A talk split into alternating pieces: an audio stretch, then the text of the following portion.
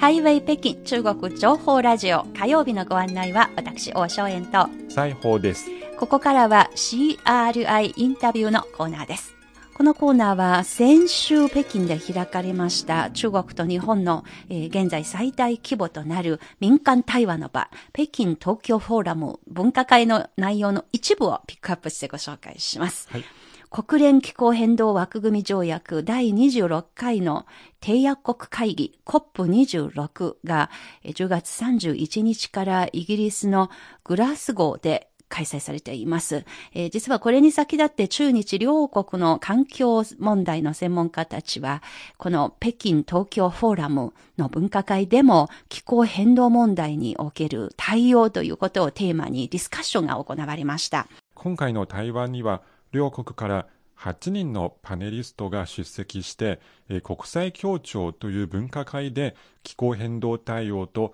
自由貿易をテーマにディスカッションをしました。はい、主催者側の発表によりますと、オンラインでの視聴者の数はおよそせんにんに上ったそうです。はい。その日、中国人の参加者に一番強く印象づけたことは、それは出席した日本側のパネリストから気候変動の対応における中国の取り組み、実践、あるいは理念、これをプラスに評価していたことでした。はい、えー、にせんにじゅうねん以降の温室効果ガス排出削減などを取りまとめたパリ協定。これはにせんじゅうごねんに採択されました。はい。異なった立場の国がにしゅうかん以上にわたって交渉を続ける中、中国は共通だが差異ある責任という譲らない原則を守る一方、各国とも受け入れられる排出削減案の実現に向けて積極的に調整を行い、パリ協定の採択と調印に貢献しました。はい。当時、パリに本部を置く経済協力開発機構 オーイーシーディー の事務次長を務めておられた玉木林太郎さんは、その日日本側のパネリストの一人でした。そのにせんじゅうごねんぜん後、採択された前後のことについて、そして気候変動問題のそれぞれの国の経済社会の仕組みに置かれる位置づけについて、玉木さんはこのように発言しました。私はパリに根拠地のある国際機関からたびたびネットゼロカーボンの話をしに多くの国々に行きましたが、にせんじゅうごねん、じゅうろくねんぜん後の中国でのスピーチに対する聴衆の反応が非常に強かった。これは極めて印象的でありましたし、その後の展開を見てもそれを裏付けるものがあります。その点実は日本はこのテーマに対しては比較的冷ややか。依然として気候変動問題の取り組みについての自分の立ち位置というのがあまりはっきり分かっていないのではないかと思います。例えばファイナンスをサステナブルなものに集中していくために必要なタクソノミーについて全く政府は統一したアクションを起こそうとはしていません。カーボンプライシングについてもまだ日本では実現のめどが立っていません。そういった点で日本はまだ政策課題をたくさん抱えた状態でマルチの枠組みでこの問題に貢献しようとしているという状況にあることを一つご理解いただきたいと思います。という玉木さんのあの当時のことを思い出しながらのご発言でした。一方、パリ協定採択されてろくねん経ちます。しかし、それでもまだその具体的な内容について交渉が完了していない実施細則があります。一番注目を集めているのは、排出された炭素に価格をつける、値付けをするという意味のカーボンプライシングに関するだいろくじょう。これが定まっていない、中身が詰まっていないということですね。はい、このカーボンプライシングに対する世界各国の関心が高まる中、今年しちがつ、中国は世界最大規模となる温室効果ガス排出量取引制度 イーティーエス の運用を上海で正式に始めました。うん、この制度に対して、元日本銀行副総裁の中曽宏さんの話です。まあ、今はまだ取引額がそんなに大きくなく、シーオーツー の価格もヨーロッパと比べると、先ほどお話があったようによんじゅうげんからごじゅうげんということは多分あのヨーロッパよりはまだ低いですけれども、ただですね、あの制度設計、これはモニタリング、レポーティング、ベリフィケーション、エムアールブイ、こういったものが非常に重視されている。それから将来は金融の発生商品とこうリンクさせる、ヘッジができやすいようにですね、大変、まあ、あの取り組みとしては先進的であって、まあ、カーボンクレジット市場が、これは玉木さんからも話がありましたけれども、日本はこれからでありますが、まあ、大変日本にとっても有益な視点を提供すると思っております。ということで、非常に注目されているということですね。はい、まだ値段は、えー、そうですね、さんじゅうげんからよんじゅうげんだそうです。あの、欧州に比べて随分安い価格ですが、パネルディスカッションの中では、中国のパネリストは、今はあんまりお金をかけずにも節約できる部分、つまり、例えて言うならば、果実の木の一番低いところに垂れている果実、手が届けばすぐ摘むことができるような、うん、そういう果実で成果を出してますので、今後もっとコストがかかるのにつれて取引の価格も上昇していくだろうと納得できました。はい、え続きまして、地球環境ファシリティ。これは世界銀行の下にある枠組みなんですけれども、うん、その元事務局長で、現在は東京大学未来ビジョン研究センターの石井直子教授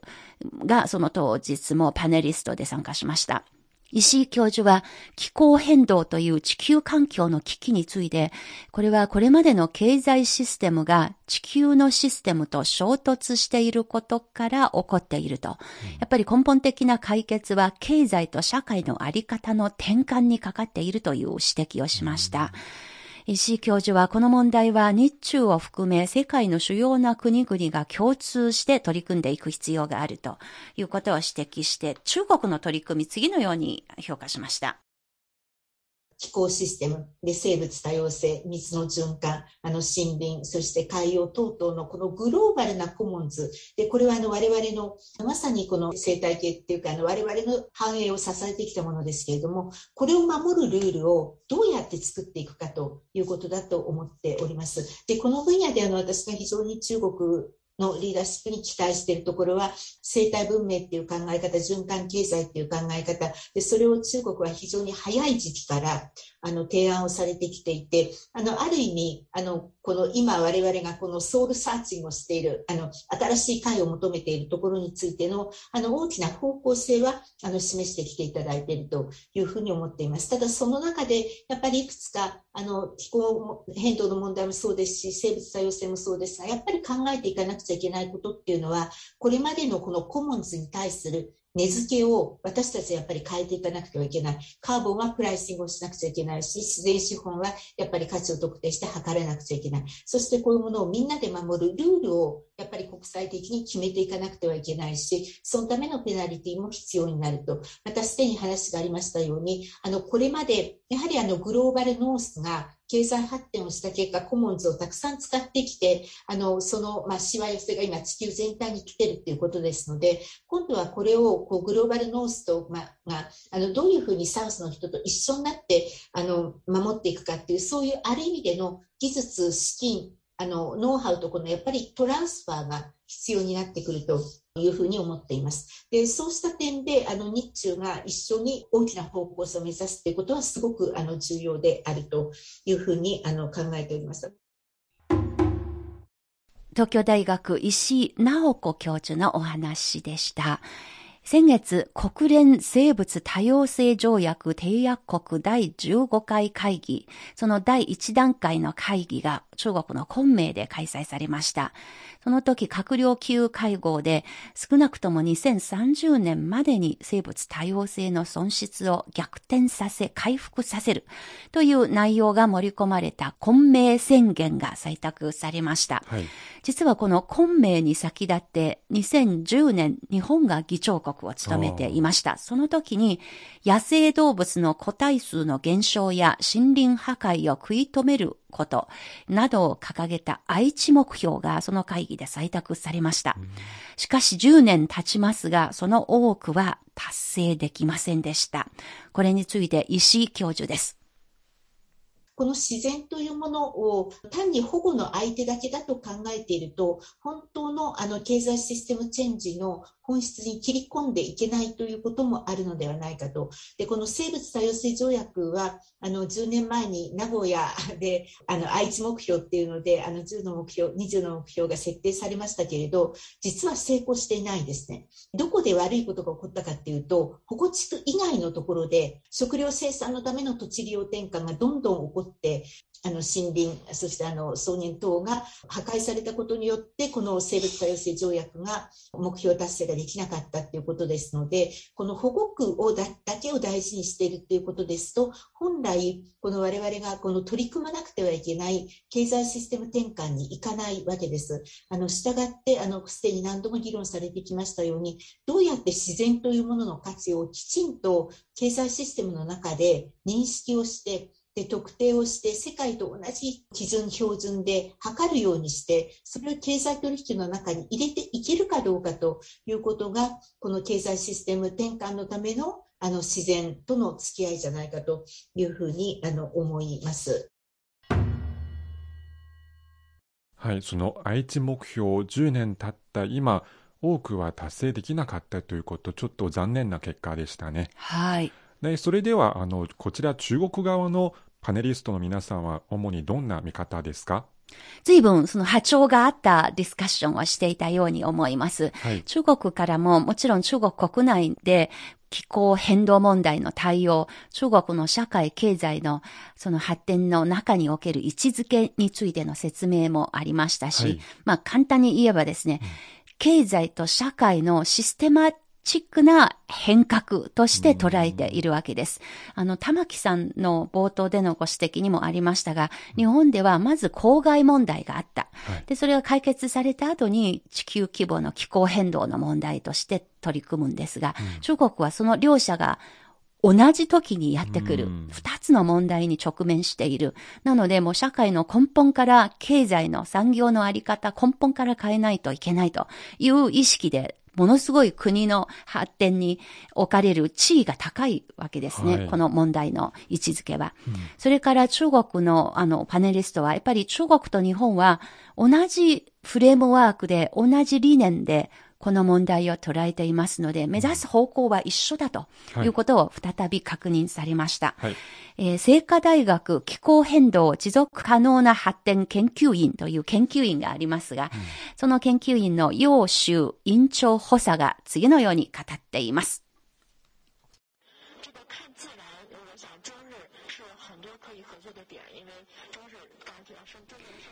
楊さんは石井教授による自然を基盤とした解決策。まあ、つまり、それまではまあ技術だとか、人々の意識、行動とか改めば地球の環境問題が解決できるという考えでしたが、はい、どうやらそれだけでは無理ということに気づいて、まあ、自然に、もっとその自然のあり方とか、自然に基づいた解決策ということが必要で、まあ、石井教授がそのことの重要性を再び強調しましたが、それに対して楊周さんは非常に賛同すると答えました。えー、楊さんはまた エヌビーエス、まあ、つまり自然に基づいた解決策ですが、これはにせんじゅうきゅうねんの国連気候行動サミットで採択された重要きゅうこうもくの一つに位置づけられており、中国国内ではカーボン排出量のピークアウトとカーボンニュートラル、まあ、つまり排出ゼロという意味のニュートラルですが、うん、これに向けての重大アクションの一つでもあると紹介しました。はい、えー、楊さんはまた中国と日本は同じくあの東側の国ですので エヌビーエス において多くの共通理念と協力の基盤があるとそういう見方を示しました。うん、まあ中でもですね、中国は生態文明を重視し、日本も森林被覆率が高く自然資源が豊かな国です。また自然に優しい都市づくりにおいては中国はスポンジ都市というコンセプトがあるんですね。はい、日本でいう低影響開発。これは雨水を収集して都市の貯水、排水システムをスポンジに見立てる取り組みを行うことを言っているんですが、はい、まあ、こういう取り組みもしているし、そして日本では夏のエアコンの温度をにじゅうろくど以上に設定するなどを呼びかけている。これらはいずれも自然と調和の取れる発想に基づいた考えだと、そういうことを指摘しました。えそしてじゅうがつさんじゅういちにちグラスゴーで コップにじゅうろく 今開催されている最中ですが、はい、関係筋は今回のサミットではパリ協定をめぐりラストワンマイルの交渉が行われると、うーん、最後のいちキロの交渉、はい、という意味ですが、 そうですね、それが予想されている。楊さんはこれについて中日が コップにじゅうろく を含む多国間分野での政策対話と協調を強化すべきということを提案しましたし、えー、そして低炭素づくりをしている都市同士、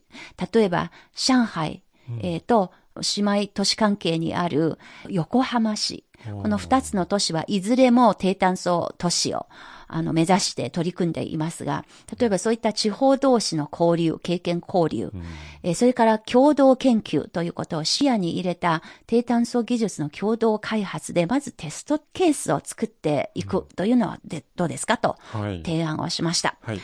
い、そして中国側からのこの協力度政策協調の提案は日本側の専門家の呼応を得ました。石井教授はインドネシアではパームオイルの生産拡大、パームオイルでシュロの木からヤシの木というのでしょうか。うん、その実から作るあのオイルで、あの食用油であるし、また石鹸などにも作れるその原材料でもありますね。はい、そのインドネシアではパームオイルの生産を拡大するために熱帯雨林を伐採してシュロの木、ヤシの木を植えていると、はい、それに対してその事例を挙げながら次のようなことを話しました。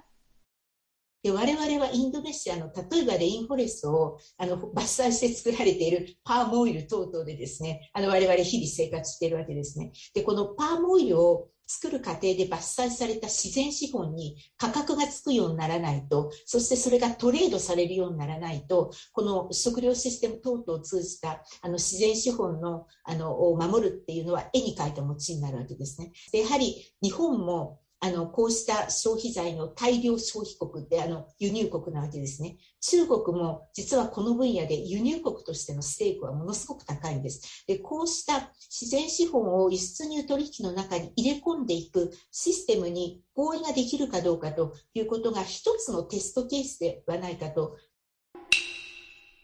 ということとで、やはり、まあ、その目先の利益のことよりは自然に及ぼす影響という視点で、まあ、中国も日本も一緒になって国際貿易の中でそれをどう反映していけばいいのか、これで提携しようではないかという石井教授の提案でした。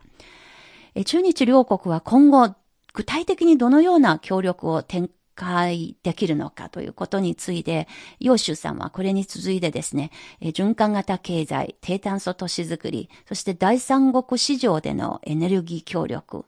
石井教授が言ってた貿易における自然資本に対するプライシングということもそうですが、うん、第三国市場における協力、これも当日の議論で大変話題になっていました。これについて、中国国家気候変動戦略研究国際協力センターの初代主任で、現在は中国エネルギー研究会常務理事の李春芳氏は、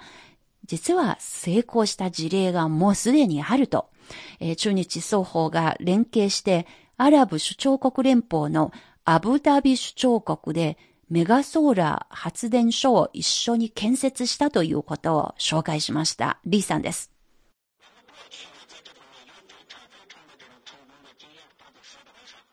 これは広く知られるべき成功事例であり、中日双方の技術と資金が共に貢献しています。中日両国はそれぞれカーボン排出量のピークアウトとカーボンニュートラルの課題に取り組んでいます。それだけでなく、いずれの国にも世界、特にアジア地域の排出削減目標の実現に貢献したいと考えています。我々は共通の目標があるので、食い違いをして協力する分野を多く見出すことで、気候変動対応により多く貢献を果たしていく必要があります。という中国の専門家パネリストの李俊峰さんの話でした。一緒に地球環境の対応に貢献したいという力強いメッセージでした。はい、シーアールアイ インタビュー、中国と日本が気候変動という地球的課題への対応で何ができるか、どのような協力が期待されているのかということをめぐり、先週北京で開かれただいじゅうななかい北京東京フォーラムの国際協調特別分科会でのディスカッションを抜粋してお送りしています。その日、この分科会の終わりの方で大変印象に残った指摘がありました。日本側のパネリスト、玉木麟太郎さんです。ところが今、経済成長といったときに様々なテーマが出てきます。話はそんなに内部ではない。国によって追求している成長の中身も違う。その間でどういう協力ができるかということを一義的に答えるのは非常に難しい。ただ一方で、先進国のみならず、新興国途上国も含めて、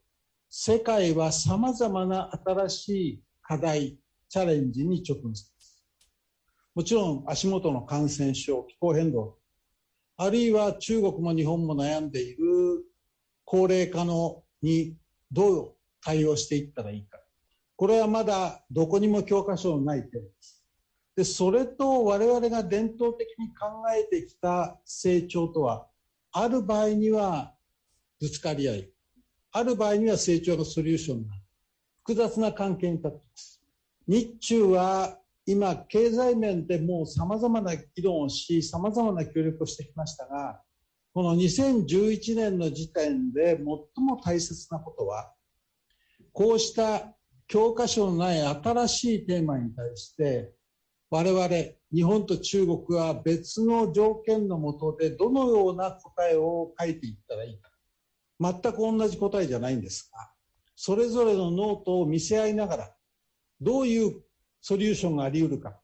について議論すること。これこそが成長と国際協調というテーマの今日的な意義だというふうに考えます。